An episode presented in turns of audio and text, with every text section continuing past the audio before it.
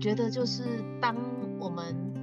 一直陷在那个情境中，然后觉得小孩都没有进步的时候，那个时候是最痛苦的，因为他那时候就是。脑部哦，他受伤后一年开始有癫痫的状况，因为脑伤的后遗症很容易就是脑部就会不正常放电，然后就会造成癫痫，嗯、所以他其实就是脑伤后开始有癫痫之后就。我们换过了六种药都没有效，所以医生才会建议说他当时右脑伤得太严重，然后整个右脑检查出来都没有功能了，然后又又开始萎缩，又会放电。那医生就说至少他左脑还有一部分是好的，那如果一直放电会伤害到左脑的脑细胞，所以医生才会建议说那干脆把整个右脑切除。所以我们当时其实第一次是先把左右脑切开，还是让右脑留在里面。可是隔了一年，那个癫痫又复发，所以医生就说，那有可能就是那个脑就有一些脑神经呢，左右脑的神经没有切干净，或者就是。那个大脑自己的修复有没有神经又串在一起了？所以后来呢，又再一次手术，就又把它整这次就是把整个右脑切整个就拿掉了。所以其实小木现在就是只有剩下左脑，他的右右半部呢去照那个核磁共振是整个右边都是空的。嗯，然后后来又因为开太多次刀，就某一次伤口就感染了，然后所以他右边的头盖骨也也切掉，就换成是钛合金的头骨。对，然后所以哇，中间真的这样十几次的手术，好纠结，真的，对，非常的纠结，然后也觉得说，哎，每一次的决定都是一个不知道说下一步会怎么样的状况。什么事 EBN Enjoy Being Mothers，邀请你和我们一起享受成为你自己，享受成为妈妈。各位享受成为妈妈的听众朋友，大家好，我是斜杠的平凡妈。今天邀请了一位真的是非常不平凡的妈妈，不是我，是雨清。呃，她的人生经历了一些呃，我们任何一个人经历的时候，其实我自己都没有把握，我碰到了我会做什么样的应对跟互动。那我们就让雨清自己来介绍她自己，自己说她的故事。雨清好，嗨，若云好，大家呃午安。嗯，我最简单认识你就是你是一个精油芳疗老师，对，对不对？真的，对对对对对。那其实原本我是国小的音乐老师，真的是一个很特别的转换，现在完全是转到不一样的领域这样子。对，但是这背后其实是因为有一个很心痛的故事。对，嗯嗯。对，原本呢，我觉得我就自己一直以为我就会在国小这样当音乐老师，然后就是一个很忙碌的两个小孩的妈妈，那一直就觉得说，哎，可能就是就是会这样子，我的人生可能就是这样子。哦，很忙碌的，然后家庭主妇，然后照顾小孩，然后又要又又当钢琴老师、音乐老师这样。对，那结果就是人生的一场意外。那儿子呢，他就是呃，在快满两岁的时候，他在保姆家发生不明的意外。嗯、那送到急诊的时候，就发现他脑出血、脑水肿、视网膜出血，就变成他脑部受伤非常的严重。对，嗯、所以从他受伤之后，我就留职停薪了很多年，然后就带着他四处奔波，各式各样的医疗。复健，对，那可是因为他真的受伤太严重，所以我们什么各式各样的治疗，什么什么都试过，然后也因为这样才会在几年前接触到精油芳疗，然后诶，开启了我的另外一个人生，这样，嗯，所以等于你会走上精油芳疗的老师，这个意外是因为儿子的关系。对，真的，我们就是因为想要帮他寻找能够对他有帮助的，所以哇，真的中医、西医啦，跟大家有听过没听过的民俗疗法，甚至什么特异功能、有形无形的，我们什么什么都是。然后、嗯、呃，就在几年前就诶接触到精油芳疗，那时候是想说，因为。他有一次开刀把整个右脑切除，那切除之后就是造成他那阵子可能脑部不舒服，所以非常的难照顾，就会尖叫、躁动啊，自我刺激、自我伤害这样。所以那时候就诶想说，精油芳疗它是比较没有侵入性，然后也是天然的疗法嘛，所以就想说，诶那就试试看。对，所以很意外的是因为。想要帮助他，然后接触到这个领域，对，那也没想到，哎，真的是对儿子的情绪啦，然后肢体啦、认知，就是各方面呢，也帮助他稳定进步了许多。所以因为这样的契机呢，我才觉得说，哎，那我应该来学习专业的芳疗知识，然后可以帮助他，还有帮助到更多人这样。OK，嗯，可是，在儿子之后，精油芳疗有帮助到你自己或者是你们家人吗？在你有诶、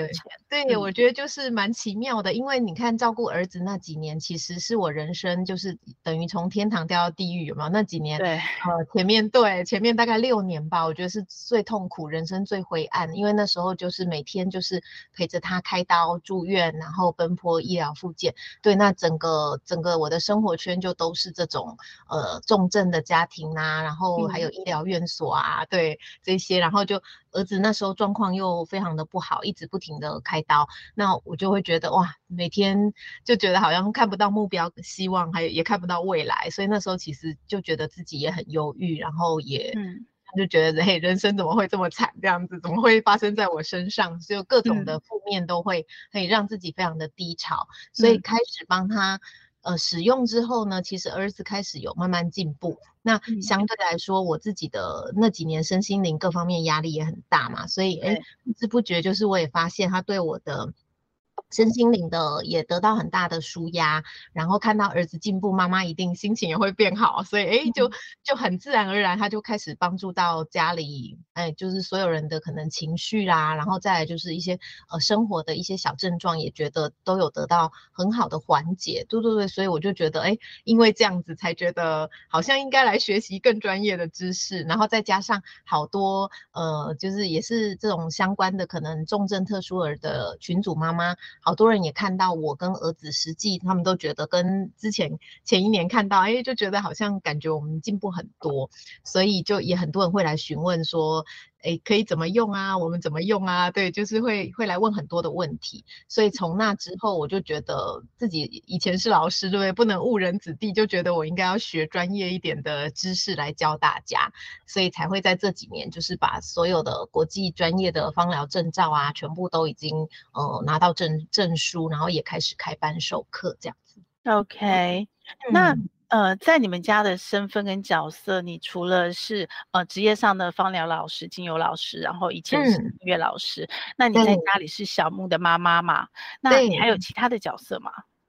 嗯，我同样也是，除了小木之外呢，还有个姐姐，嗯、对，姐姐现在也现在也高一了，所以其实我是。等于有一个正常小孩的妈妈，然后又是一个特殊小孩的妈妈，就是、嗯、呃，算是一个蛮特别的身份。就是小木还没受伤前，其实就跟大家一样，就是平凡的双宝妈。对，嗯、可是小木受伤后，哎，我觉得我就是真的就是看事情跟各方面的角度都不一样，就是因为我又多了一个重症的孩子，那变成我同时要照顾有有就是。女儿是正常的，然后跟小木是因为他脑部受重伤，那就变成一个极重度的多重障碍的小孩。那如何去兼顾这两个小孩？我觉得这个真的也是这样一路走来，给了我非常非常多的的的体验，然后跟学习。嗯嗯，所以小木那时候发生这个意外，不明意外的时候，姐姐是几岁啊？嗯姐姐那时候才四岁多哎、欸，就又还在小哎、欸，对呀、啊，所以其实我觉得我前几年很痛苦煎熬的点，其实是我觉得姐姐也是正好在需要最需要我们陪伴的时候，嗯、可是那个时候因为小木状况很严重，就是一直需要开刀住院，那那姐姐其实她在幼稚园就常常我。都需要让他寄放在同学家里，我觉得当时也真的是感谢很多贵人，就是同学家长帮忙，然后就只能让姐姐说，哎、嗯嗯，就是请请那个同学家长帮忙照顾。可是我就会一直觉得很纠结、愧疚啊，然后觉得很痛苦的，就是我没有办法兼顾两个小孩的成长，就是一、嗯、一方面要陪小木住院开刀，可是又又想要陪姐姐，有没有？哦，就是我觉得中间那个那个过程很痛苦。自己的心啊，嗯嗯嗯嗯。那那时候除了姐姐的同学可以帮忙，你有其他外援吗？因为这样听起来。你先生当时应该就是你们家唯一的收入来源了，所以他应该没办法帮你，对，对不对？变成你。就是因为那个时候我我只能留职停薪陪伴小木嘛，嗯、所以先生其实加上他先生的工作，他教补习班，所以他的作息又跟我们一般人颠倒，就变成说他的嘿每天晚上还有周末都是他最忙，都是要上班教课的时候，哇对，所以才会变成姐姐就没有办法。那个，然后我们的长辈啊，娘家婆家又都在北部，然后我们住中部，所以完全没有外援的状况。对，就是真的很辛苦。嗯，那那几年真的是非，然后小木又因为那时候他开刀住院都要在台北台北荣总，嗯、所以变成我那时候就是常常要跑台北住院，那姐姐就在台中哦，所以就哎呀，就是只能好心疼哦，真的，我觉得想到这一段就是觉得很难过，对呀。嗯，那你现在呢？现在姐姐已经高中了，嗯、这一段你们母女之间的的这个纠结有有有走出来了吗？嗯，我觉得我一直在调整中，就是一方面是小木这几年开始稳定进步，嗯、就是也刚好我帮他呃用了芳疗之后，就是他也开始各方面开始稳定嘛，然后不用再一直开刀住院。那我自己的呃身心灵啊各方面其实也调整了很多，那所以这几这几年我也花比较多时间陪伴姐姐，虽然觉得哎错过她最黄金的成长时时期有没有？对，可是这几年就是开始有花比较多时间来跟姐姐相处，然后跟她就像朋友一样。那现在哎，她也真的越来越懂事，她也会觉得说弟弟是虽然就是因为他意外受伤，可是他真的是我们家的也是一个很特别的礼物，是一个小天使。对对对，所以姐姐现在就是哎，我也会带着她，就是比如说是。多障协会啦，或者是呃语言治疗的那个老师，他们会办一些活动的话，我都会带姐姐一起参加，然后也希望说，哎，姐姐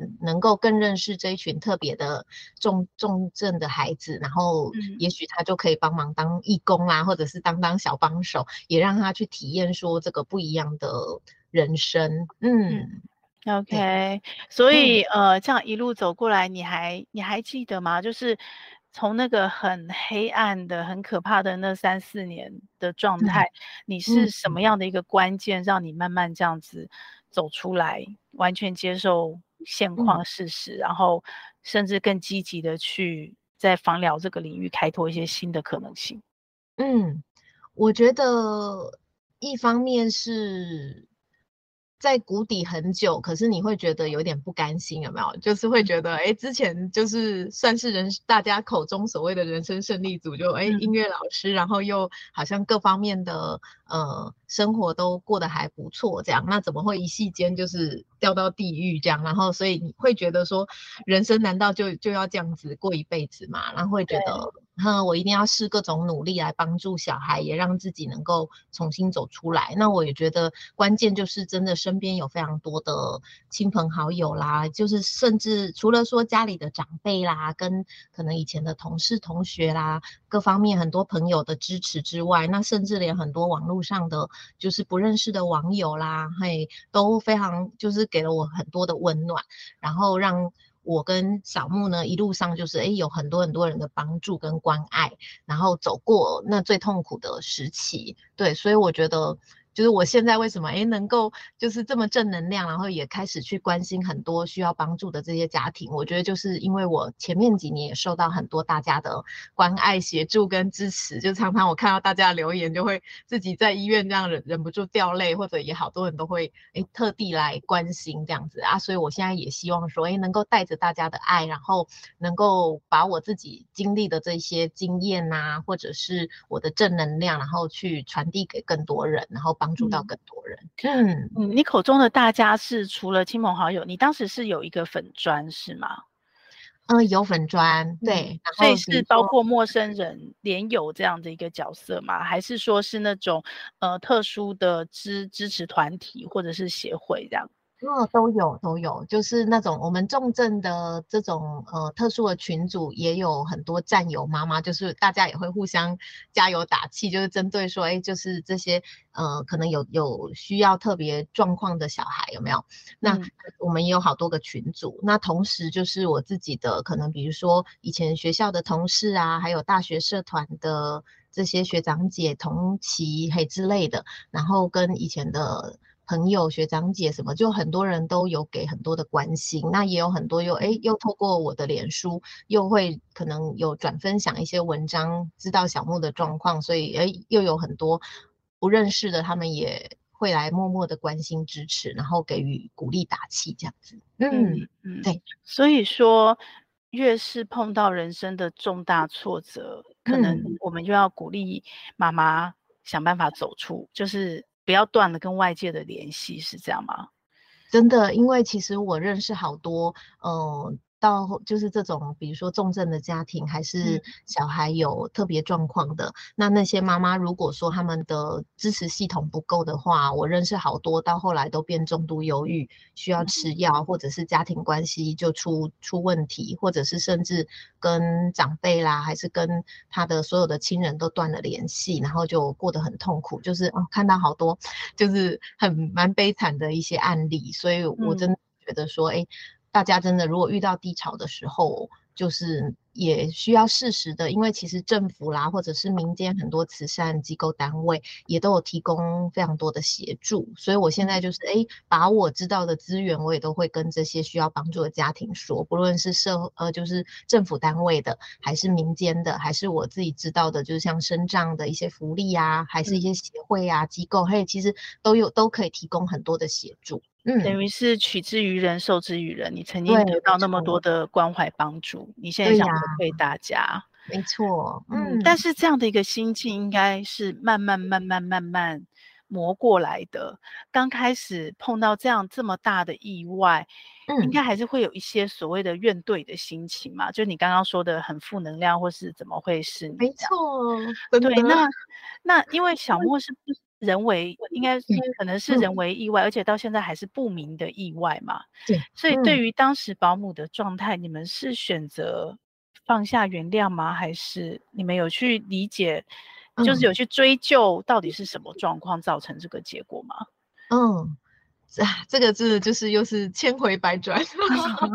其实一开始这个保姆她其实也是大学幼保系毕业，然后也是合格有专业的。对呀、啊，然后然后呃，小木是一岁半的时候才换给他，当时也是其他学校老师推荐说，哎，这个这个保姆带的很好啊，就是教规矩、教什么都都很 OK，所以我一岁半的时候才把小木换过去，嗯、那等于才换过去几个月就出事了。是，对，那所以其实当时我们也觉得，哎，应该是不小心的，就觉得说看他们家里也没有高处啊，嗯、他也不像是会。虐待的，然后所以当时我们一直也觉得说，哎，如果能够得到真相，我们其实他自己也有小孩嘛，所以也想说已经毁了我们一个家庭。嗯、那那如果他愿愿意真心诚意的跟我们那个道歉，然后得知真相，我们其实也愿意和解。对，可是从、嗯、对，可是从事发之后就就是开始有警察啦、社工啊这些介入以后，嗯、他就都不愿意说说明了，他就只有说。Okay. 小木当时是在他们家跟跟他女儿玩，然后头去撞到墙壁。对，可是医生跟法医都觉得头撞到墙壁不可能伤的这么严重，嗯、对啊，嗯嗯，对对对，可是一直问不到真相，然后，嗯，所以最后还是只能打官司。嗯、那打官司的过程，对，就是最后真的还是有判他是故意伤害之重伤啦。OK，对对对对对，所以就就想说，好吧，既然他不愿意道歉，不愿意和解认错，那最后就是只好让他接受法律制裁。不过他目前就失联了。应该就假释以后就失联。那民事的部分其实也有判赔一千多万，不过他名下没有财产，所以我们也是任何的理赔都没有拿到。嗯，所以等于是保姆那边到现在你都是用不明原因还是不明原因这样子？那你放下了吗？你心里放下了吗？我觉得这个真的是需要很呃 很长的时间。对，跟转念，前面几年我也会一直很纠结，尤其小木那时候，我说他前面几年一直开刀住院有没有，然后一直没有进展的时候，哦，那时候我哎呀好痛苦，然后就也好多次都写信给保姆啦，或者是想要透过各种管道，那其实那个身边的人听到都比我还气，像我的那个律师二审，就是请我大学社团的学姐当委任律师，她在法庭上都比我还激动，就说对一个好好的小孩就这样被毁了，他们都觉得比我。比我更气啊！对，可是我后来就是觉得说，我一直纠结在保姆这一块，其实对小木的复健成长也没有帮助，所以先生也是说，我就好好把心力放在陪小木的复健治疗，然后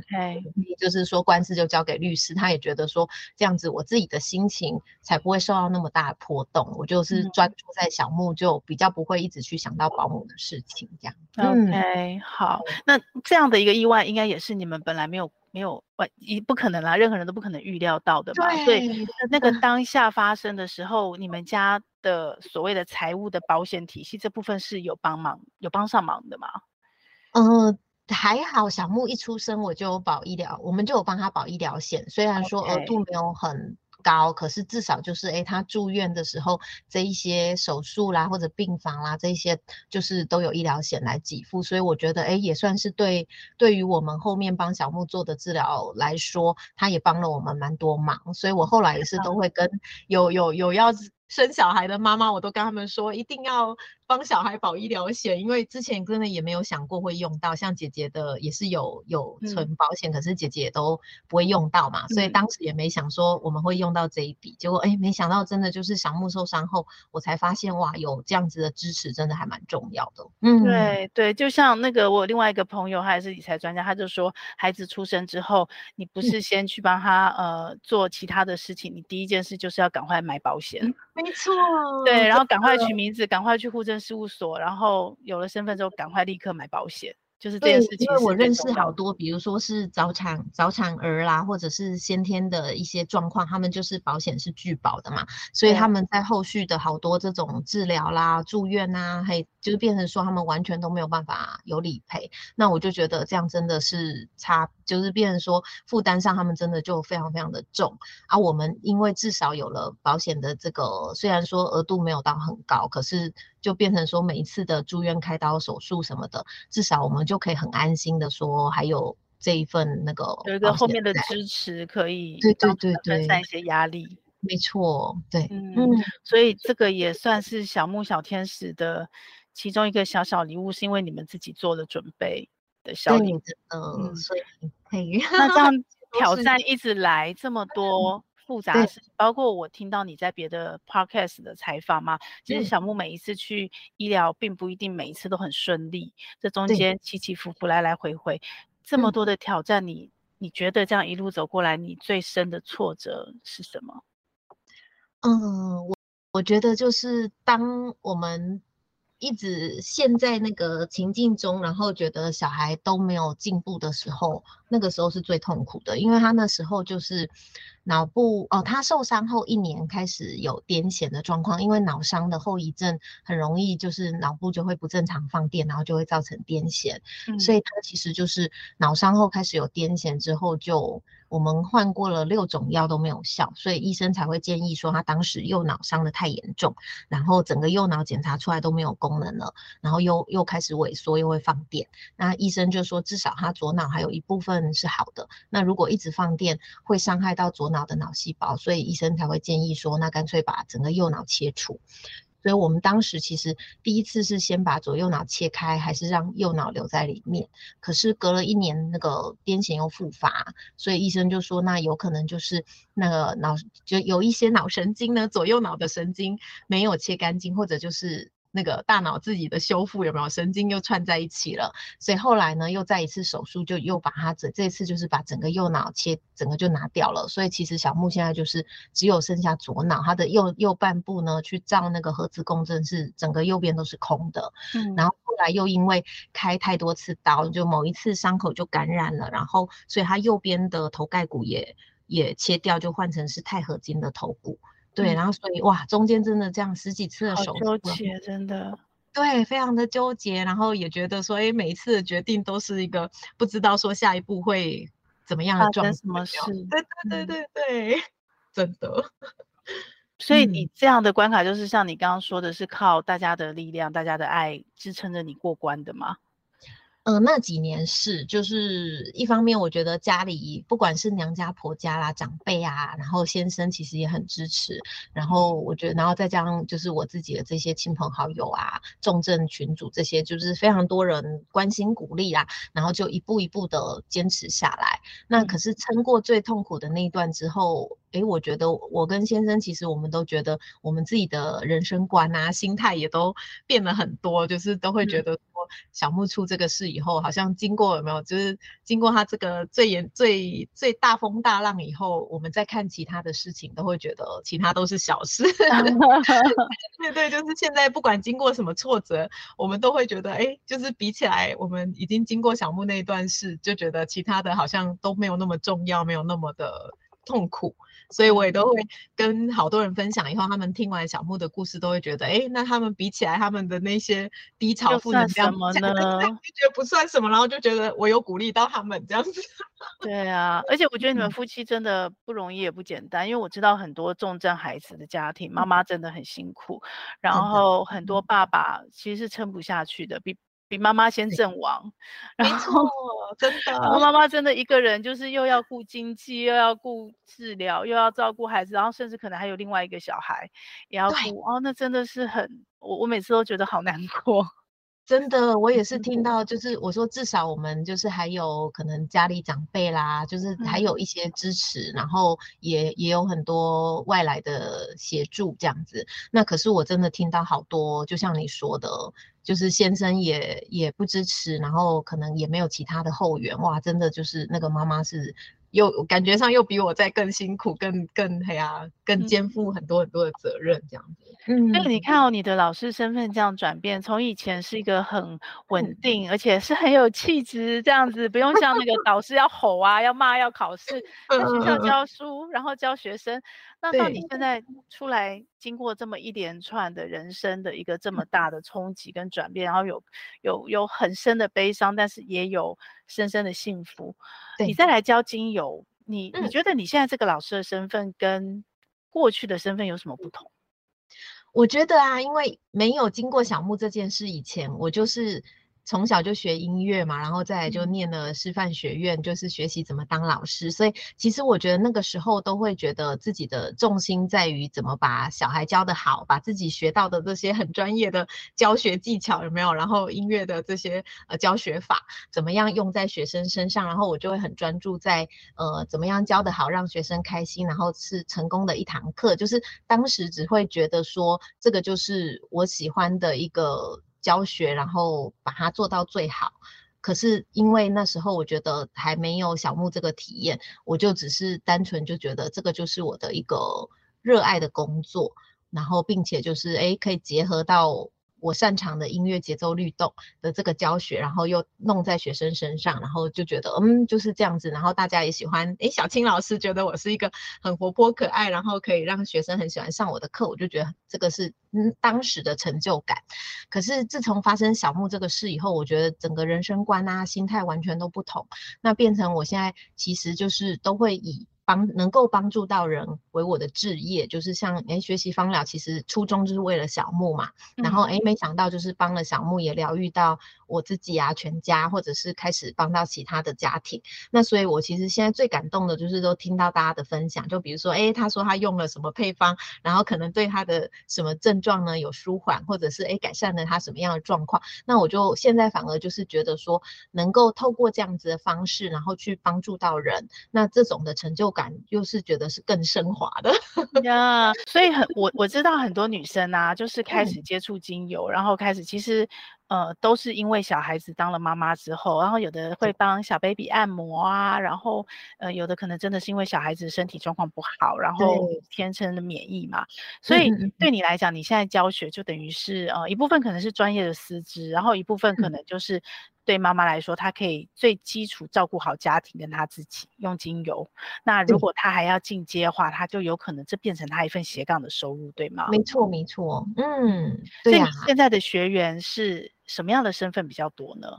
哎，其实真的是妈妈，妈妈的 身份最多耶。啊、哦，真的吗？我觉得对，可能一开始是因为很多人看到。我帮小木用嘛，所以一开始就很多妈妈也想要帮自己的小孩用。嗯、那所以我一开始哎，就是先从妈妈这边开始。那很多妈妈可能又会开始哎，去分享给可能身边的亲友，对对对。所以我这边变成是以妈妈学员为居多，然后有来上过我的证照班的，也绝大部分都是有小孩的妈妈，或者就是也有一些是。嗯、呃，年轻的女生，然后不一定有小孩，嗯、可是她就是觉得，就像你说的，也许哎学了以后，她觉得可以有结合到她的其他的专长啊，或者是当做一个斜杠，嗯、或者是她本身就很喜欢香香的气味这样子。嗯，所以如以你的专业跟你的经验，假设我今天是一个我还没有接触精油的妈妈，嗯、然后我想要入门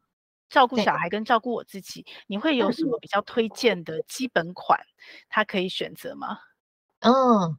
好哦，嗯，我最近其实就是因为之前开了证照班嘛，那很多学员都会说他没有时间，就是实体课，或者是说。搭不上，或者是他距离的关系，所以很多人都说能不能有线上课。所以其实，哎，我最近录了一套线上课，就是针对初学入门。那在这个初学入门的线上课，其实我就有介绍到六支的单方，就是我很推荐给新手的。就呃，这六支我那时候在课程中我介绍的是。呃，我们的真正薰衣草有没有大家最熟悉的薰衣草精油？然后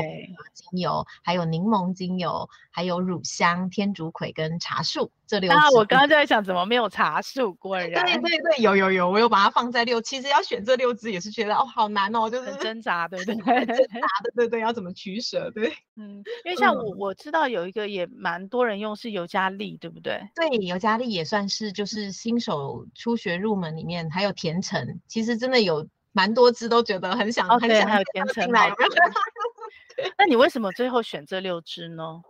嗯，一方面我会就是当时是觉得我们要有各类能够给他让大家多认识，有没有？比如说我已经选了柠檬，那柠檬跟甜橙其实都是柑橘类。那所以我就想说，那我们柑橘类就是选一支，因为你说葡萄柚这个也都是佛手柑，这个都是柑橘类。对，我就想说我们柑橘类就选一支。那薄荷它是叶片类的嘛，所以茶树也是叶片的，所以像你刚刚说尤加利它也是叶片，我就想说哦，那我们还是尽量就是可以让大家学习到不同的类别多一些，所以我就后来就是。尽量说我们筛选不同不同种，因为像薰衣草就是花类的，那那个乳香是树脂类的，我就尽量把每一个可以错开，然后气味啦、功效啊，就是就是做一些不同的搭配，让大家可以透过这六支就可以学到很多种的用法，这样子。嗯嗯。所以，呃，这个线上出街的线上课程，就算我还没有想到我要斜杠这一步，我没有考证照，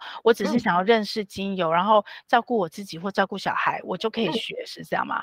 没错，这个就是给新手入门，大家都完全没基础也很适合上，因为我就会从最基本的，呃，认识精油芳疗的一些它的由来历史啊，怎么样萃取啊，然后在它的。安全性，然后怎么样去生活应用，这些我全部都会教，然后也会实际教到四种的我们的生活应用的手作 DIY，包括万用膏，然后滚珠，还有喷雾跟按摩油。那同时也会教大家五分钟简易的肩颈按摩，有没有非常的实用？很实用 哎、欸，用在生活上这样子。嗯，OK OK，所以要怎么找到这一套课程啊？就直接 Google 搜寻吗？还是？哦，Google 如果搜寻的话，可以上我创办的这个乐木国际芳疗学院。乐是快乐的乐，然后木是羡慕的慕，啊，羡慕的慕，羡慕的慕，我用羡慕的慕，对，乐木国际芳疗学院。然后搜寻那个里面的课程，里面就有一个线上课。那线上课这个名称叫做《大自然的芳香魔法》。好，那我我也可以到时候节目上线的时候，我可以把那个链接直接放在我们的说明栏，然后大家就可以直接点了，就可以进去这样子。对，欢迎大家来跟小倩老师一起上课。因为我觉得精油应该是很多妈妈都会想要接触，也接触过的，只是说有没有在持续深入的学习，然后它也真的好好用。对呀，好多妈妈对，真的就是大家都会说。他们都好有兴趣，然后诶喜欢什么样的香味？可是就是真的，就像你说的，好多人可能都是自己摸索，他也不知道他到底选的对不对，然后买的对不对。嗯、嘿，那其实我这一套其实当时在设计这个课程，就是为了想说，让大家可以随时随地，就算没有时间来上实体课，那这个线上课你就是可以重复无限观看，有没有？就是你自己找自己有空的时间地点，那那我会分成很多个段落章节，大家就可以自己。可以自己抽空看，然后跟着学习。那同时，我连材料包都帮大家准备好。如果是好棒哦！对呀、啊，如果是 C 方案，就是刚刚我们介绍到的那个六支单方的蚊香瓶，还有这个四个手做的 DIY，所有会用到的材料，全部都帮大家整理好。然后，所以你拿到材料包，你就可以跟着课程一步一步的一起手做，就会觉得非常的有趣。然后，其实我在想问你，精油怎么从实体课变线上课？因为它是有一个要很体感的，你要没错，对鼻子闻到，然后眼睛看到，对对对，然后去调去手做的。对，啊、对，你是用材料包的方式来搭配。对对对，其实我觉得也是拜疫情所赐，有没有？就是本来一直都我都一直是开实体课，不管之前教了很多的 DIY 或者是证照班，都是实体课。可是，哎，真的就是因为疫情之后，好多学员都大家都没有办法出来上实体嘛，嗯、所以在疫情中，其实我我也开过了好几届，就是完全线上的证照班，或者是那种呃精油香水调香课都有开过。可是那时候需要克服的就是这个材料包，因为我们芳疗很重视的就是鼻子嗅觉，对不对？你一定要实际闻到，你才有那个感觉，不然我现在就是一直讲好多支精油，可能我。没有闻过的人就会觉得他真的很难体会那个是什么样的味道，所以我后来哎，对，就是在在疫情期间开了一些课，就是都把材料包寄给大家。那也因为在研发材料包的过程，哎，就觉得说，那如果我能够录成一套线上课，同时又把这些需要的材料也能提供给大家，那就可以来解决说。没有办法来上实体，或者是没有办法实际闻到气味的这个这个问题，嗯，因为这对妈妈真的帮助很大。因为我自己也是在做线上妈妈学习，嗯，我觉得之所以线上有个很大关键就是，其实我是爱学的妈妈，可是当我成为妈妈，尤其小孩很小的时候，被绑住，是没有办法去上实体课的。那实体课，因为实体课的学员又不是只有妈妈，所以他如果配合大部分人的时间，其实开课时间都是妈妈没有办法上课的。对，没错，没错，真的是这样。所以线上真的就很方便，你可以在小孩睡的时候啊，或小孩去上学的时候啊，那个零碎时间就随时打开来，你自己去控制一个段落的段落，而且通常线上课也不会太长。对对对，我们也是切成非常多的段落，每一段可能就五到十分钟或者十几分钟就就会结束，就是让大家哎，真的就像你说的，不会说哎，好像卡了一个小时，然后都没有结束，他就不知道要要停在哪里。嗯。嗯，好哦。那这样子一路走来，如果说你看你刚刚感谢好多人，如果要找一个你最感谢的人，嗯、那个人会是谁呢？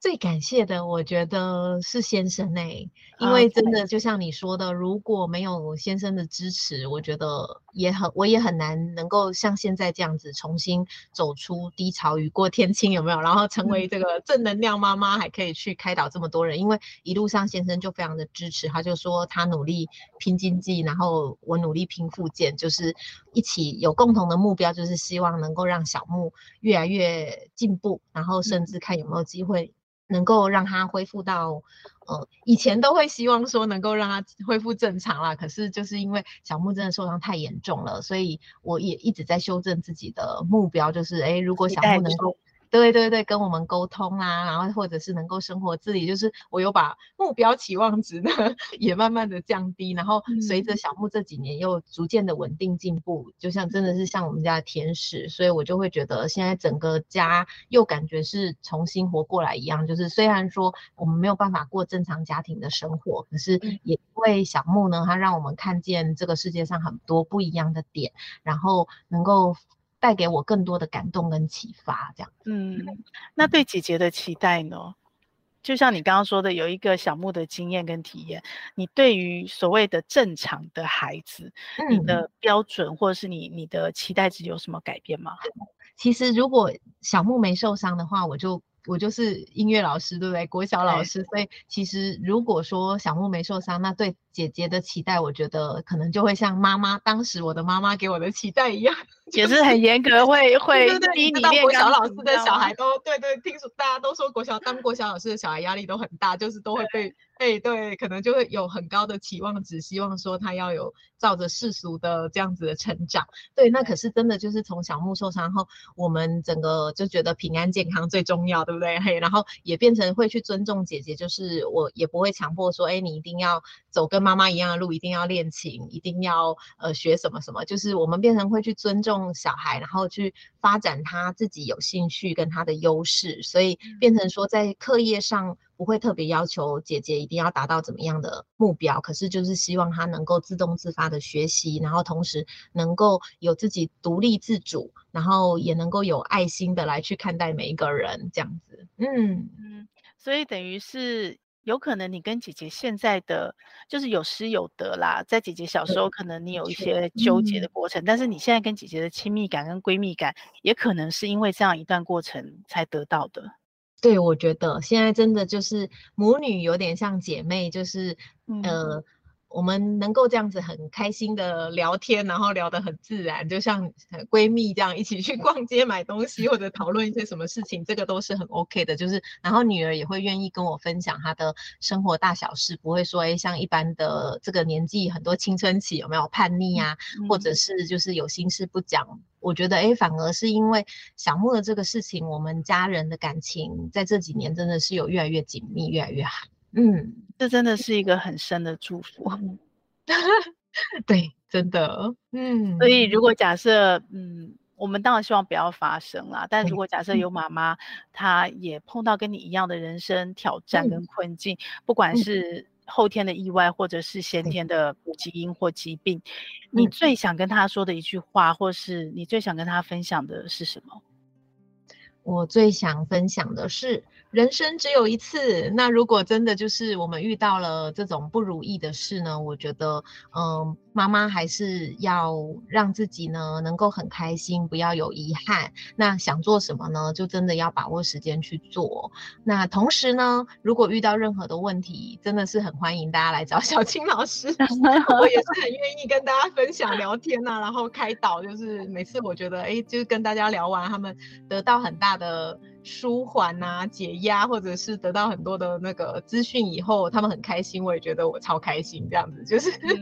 帮助到他们这样子，就不只是精油从无感去放松，其实我觉得很重要是有一个人懂。他，能够听他说话，他们就会觉得哇，就是好像遇到知音这样子，对对对。那如果生命可以重来的话。你会想要改变什么吗？改变你现在生命的哪一个部分吗？哎，这个其实我前面几年啊，每次都做梦或者是自己在想的时候，都会一直说啊，如果生命能够重来，能不能回到小木受伤的前一刻？有没有？嗯嗯，遥控器停在那里，想过无限次。对对对，就是能够倒转啊，就是如果说能够，当然也是对啊。最希望就是说，如果有重来的机会，能够回到说他还没有受伤那一刻，然后然后全家还是有能够就就是像正常家庭一样的生活，这个当然。前面十年的期待吗？对对对，现在改变了吗？我觉得现在呃，我已经真的释怀，然后转念很多，就是觉得说呃，小木真的是现在也是像小天使一样，他现在的其实呃。虽然已经哎，他这个月要满十四岁喽，对，可是他现在的心智跟就是表现出来的那种，就像大概两三岁小孩的状态，所以你就觉得哦，从他这样天真无邪，然后嗯。呃很笑点很低，有没有？我们怎么逗都会笑，然后配合度很高，对对对，就是像那种很可爱的小小孩，无忧无虑，然后你就会觉得从他身上，你也会学习到很多很多不同，就是他真的是带给我们很大的考验，可是同时也带给我们很多的学习成长，就是一个礼物这样子。对 对对，所以你现在还会想要把遥控器放在那一刻吗？还是说，嗯？应该是很难完全接受，不可 能。我觉得现在会希望说，我们一样有在尝试各式各样的治疗，像最近也有尝试新的那个，用他自己的干细胞来去做增生培养，然后做做不同的。尝试。那现在我会希望说，哎，医疗科技也不断在进步。那我们透过呃这些治疗呢，希望让小木不停的进步。然后随着他也越来越长大嘛，那如果说他能够更进步，我们全家也就是会往越来越美好的方向一起前进。我觉得这个是目前最深的期待。所以说，应该是说你的转念是把你的焦点从放在。如果可以重来，这件事情已经放下了，会完全依照未来的希望这个角度去看。对，没错，嗯，对，很棒哎，祝福你！我也我也希望医疗能够一直进步，然后能够让小木，对啊，可以享受更多不一样的人生。没错，对呀，就是希望说，哎，看到他一直在进步，其实是我们一直前进最大的动力。那同时，我觉得这个也鼓舞到非常多人，就是。他们看到我们全家的改变，然后看到小木的进步，其实都是让这些在低潮的人能够得到很大的一个慰藉。所以我也希望说，哎，未来就是医疗的进步啦，然后小木不断的能够有更好的发展、更好的成长，然后同时带给更多人，哎，他们会觉得，哎，连小木这么严重半脑勇士，他都可以这样子一直在进步了，然后就是可以带给更多人希望跟力量。嗯，所以小牧是天使，不是只是他单纯善良，停留在两岁四岁这样的一个。一个天真，是因为他因为他的生命，他的故事，然后其实启发跟影响了很多很多家庭，对，对嗯、可以再更勇敢的面对人生。没错，真的。所以到现在成为当小木妈妈、当姐姐的妈妈是，是应该算加起来当了有没有二十年妈妈了？十七、十八、十六岁，十六年的妈妈。对，OK，你享受成为妈妈吗？我觉得越有越来越享受了，因为小木越来越稳定，然后跟姐姐的关系也越来越亲密，这样。对呀，对呀，很棒，很棒。嗯、我相信你会更享受的，嗯、后面会一路更更好、更顺。对，一路真的哇，一直就是遇到好多不同的挑战，然后就一直在有没有过关的感觉？可是也一过关斩将。嘿，这样子的过程，我就觉得哇，我真的是一个，他们都说是超人妈妈，就是很坚强的妈妈之类的。那不管是哪一个称号，我觉得就是这样一路走来，真的是让我呃成为一个就是能够更更全方位的妈妈，可以这么说。对，很棒很棒。嗯，那你自己的部分呢？所谓全方位的妈妈是妈妈的角色嘛？那你自己的角色呢？你自己角色有什么遗憾，或者是有什么呃、嗯、想要完成的梦想吗？嗯，有，就是前面其实因为小木的状况，我觉得大部分重心都还是在陪伴小木啊，医疗附件这个部分。那这几年因为接触到精油芳疗以后，哎，也觉得自己的就是开始想要去让自己更有一些在工作上的成就感。嗯，所以除了就是最近录了线上课啊，然后接了一些讲座啦，然后开证照班子之外呢，我也希望接下来就是自己的能够在事业上能够更有一些突破发展，那同时也能够兼顾到家庭啊，哦，小孩呀，然后就是让自己能够全方位呢，不要有遗憾，然后呃。一切都是越来越顺利，这样。OK，那音乐的部分呢？音乐的部分有放放下吗？还是已经？对呀、啊，其实好多人都说，他们都建议我说，可以音乐来结合芳疗，他们觉得会是一个真的耶，很棒哎。对，我也，然后我现在也在想，能够怎么样来做结合？有没有？因为一个是听觉，一个是嗅觉。如果说哎，能够把它做一个更好的结合，我觉得这个好像也是一个蛮好的哦。发展，嗯，好哦，那我们期待哦，期待雨清老师，然后也期待呃乐木，对不对？芳疗国际学院，学院，国际芳疗学院，嗯、对，能够有一个更深的那个体感享受的芳疗跟精油的一个 体验之旅。大家如果有想到怎么样的结合，我可以来 接下来发展一下，对对对，好啊，好啊，那。我们或许以后有机会的话，也可以针对精油的部分，然后我们可以再想一些新的题目来聊，这样子。可以哦，可以来，比如。说针对舒压，或者是针对什么样的主题，然后来让跟提供大家一些实用的配方建议，这样。好，太。棒了，嗯、那今天就到这里哦，谢谢雨欣老师，谢谢，开心，谢谢，谢谢大家，好，拜拜，拜拜，祝福你哦，也祝福小木，还有姐 姐，还有爸爸，全家都很开心，我们全家会一起继续加油，好，我。们一起加油，拜拜，拜拜，拜。拜。这个节目会在各大 Podcast 平台播出。如果你喜欢我们的节目，欢迎你把节目分享给你的亲朋好友哦。也非常的欢迎你留言告诉我你想听什么题目，告诉我你享受成为妈妈的诀窍。也欢迎你在我们的说明栏有一个连署签名，跟我们一起签名，一起享受成为妈妈，享受快乐，也享受痛苦。让我们一起来享受成为妈妈。